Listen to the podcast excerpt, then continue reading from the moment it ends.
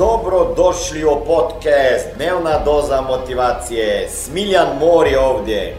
Ovdje će vas čekati savjeti, motivacija, inspiracija, transformacija i formula za sretan život ter uspješan posao. Ok, pazi sada. Zašto nama je dobro? Jer, jer vi sada pogledajte pet bogatih ljudi koje vi znate i možda s kojima se družite ili pet siromašnijih od vas, neću reći siromašnijih, nego mislim financijski manje moćnih, sa kojima se družite, vi ste tu negdje između. Pet ove što zarađuje više od vas, pet onih što je manje, vi ste vjerovatno negdje miks. Je tako? Sam pravo? Jer mi ne znamo tačno koliko drugi zarađuje, ali onako doka nama je jasno, jel se slažemo? Šta mislite? Pazite sada šta. Šta mi pričamo i radimo, odnosno šta pričamo sa ljudima koji su financijsko niže od nas i koji su bolji od nas? Jer mi imamo neverovatno želju da se osjećamo dio nečega, jel tako? Želimo biti dio neke grupe. Ako ja nisam dio ove siromašne grupe, imam mišljenje o njima, je tako? I osuđujem i pričam. I ako nisam dio ovih koji su uspješni od meni, isto imam neko mišljenje o njima. I opet pričam i opet osuđujem, možda čak i pljujem i po ovima ili po onima. Pa recite mi šta obično ljudi pričamo o ljudima koji su financijsko lošije od nas.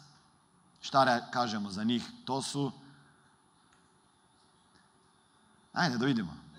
Pa nesposobni su. Pa, pa, pa nesposoban je. Šta još kažemo? Ha? Lijen je. Lijen. Bravo. Dobro vama ide to. A ne, ne, pazi, pa, pa mi tako pričamo. Znači, pazi, mi imamo uvijek mišljenje o drugim ljudima. Ako su lošiji od nas u našoj glavi financijsko, mi kažemo nesposoban je, pusti ga. Pa lijen je. Šta još kažemo? Ha? Lut je. Nema sreće čovjek. Šta još? Ali obično kažemo lijen je, glup je, nesposoban je, nemotivisan je do kraja i pravo mu je tako, je tako? Šta mislimo i pričamo onima koji imaju više od nas? Ha? Šta kažemo? Lako njemu, hvala, super, vama ide, šta još? Ukro, sreću ima, ovaj nema, ovaj ima.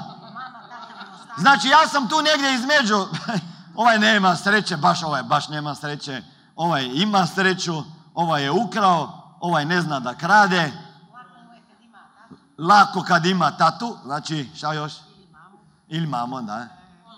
Može on to, on je bio na pravom mjestu, u pravom vrijeme, na pravom mjestu i ne znam. Pa zna on neke, ima neke šeme, znaš. To su se zavrtjeli. Ha? Pohlepan je. Pa malo moj, uvijek moj malo, uvijek hoće više. Ili onda kažemo pa previše radi, to, ili tako? Previše radi, ne bi ja, to je beži. Pazi, a da li vidite da imamo mišljenje i o ovima i ovima? Kakvi su to programi? I sada vi meni recite, kako čovjek zaštiti sebe da ne padne niže iz zone komfora, pa tako da kada se osjeti da je tamo, da ide, da se gubi, onda počne kopat, pošto razmišlja opet isto. Šta će ovi da misle ako sam dio njih i postanem dio njih? Šta će pričati o meni ko? Pa oni sa kojima sam bio u zoni komfora i šta će pričati ovi što su bili niže od mene, pa ja sam ih prije ismijavao i osuđivao i pričao njima. I isto se postavljamo pitanje, ako hoćemo postati uspješni i zaraditi više novca, onda se pitamo, pa šta će sad ovih što su sa mnom u zoni komfora, tu negdje gdje sam ja financijski misliti o meni? A šta će ovi misliti gore koji sada su tu gdje ih ja ovako gledam isto pričati i misliti o meni? Da li ja spadam u taj krug ljudi? Tako da ta financijska zona komfora i ta ulica financijska, okruženje u kojima živite, ljudi sa kojima se družite, možete jako definirati zbog uverenja. Verovatno se slažete da je financijska pismenost, odnosno nepismenost, veliki problem. U školi nas o tome nisu učili. I šta radim ja već 22 godine i šta radi Smart Money? Jednostavno, ljudima pokazujemo kako se riješiti dugova, kako povećati prihode, kako što prije otplatiti kredite i kako zaštititi svoj novac, život, zdravlje i upravljati sa novcem, investirati ga i riješiti se financijskog stresa. Ako vas zanima više informacija kako postati moj saradnik i biti mentoriran i koučan sa strane Smiljana osobno, onda ukucajte www.najposao.com i na drugoj strani ankete se vidimo i jednog dana upoznamo.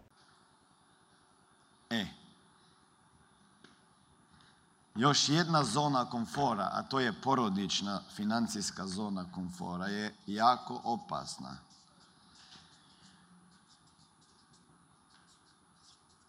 Šta znači porodična financijska zona komfora? Iz ove financijske zone porodične komfora je najteže izaći. Slažete se? Jer oni će najviše suditi vas i pričati o vama. Pošto za njih, kada kažem porodična, mislim i za ove najbliže prijatelje. Jer oni će početi pričati o vama šta? Čovjek se, otkad je uspješan i ima novac, čovjek se promijenio se. Pa izludio, pusti ga, više se ne druži sa nama.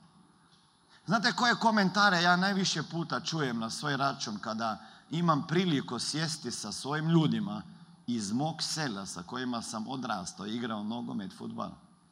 Ili sa svojim kolegama, sad kad smo imali 28. godišnjicu srednje škole. Znate koje komentare čujem? Stari, ti si, uopšte se nisi promijenio, ti si isti kao što si bio.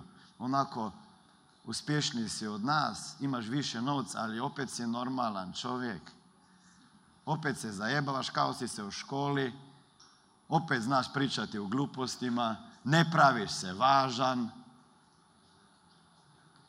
A šta ljudi automatsko misle da si se ti promijenio? Zašto misle da si se promijenio? Pa pošto se oni nisu menjali. Oni se nisu menjali. Znate koliko čučnjava sam ja odradio u tih 20 godina? Ako sam radio 35 čučnjava svaki dan, 20 godina, a oni nisu radili čučnjeve.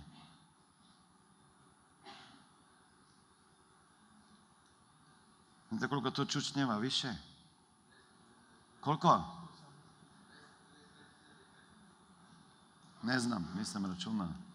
Ako sam ja odradio svaki dan 35 čučnjeva, tjednom 175 mjesečno, 8400 smo rekli 10 godina. Koliko? 20 godina. Ako ja pročitam jednu knjigu mjesečno, a neko ne pročita ni jedno, kakva je razlika u čučnjevima? Hm? Ako ja pročitam pet knjiga godišnje, a neko ni jedan čučan ne napravi godišnje, ako sam ja uložio 800.000 eura ovdje unutra čistog znanja, bez puta ili aviona, da li se vidi razlika negdje? Hm? Mhm. Mhm. Velika razlika.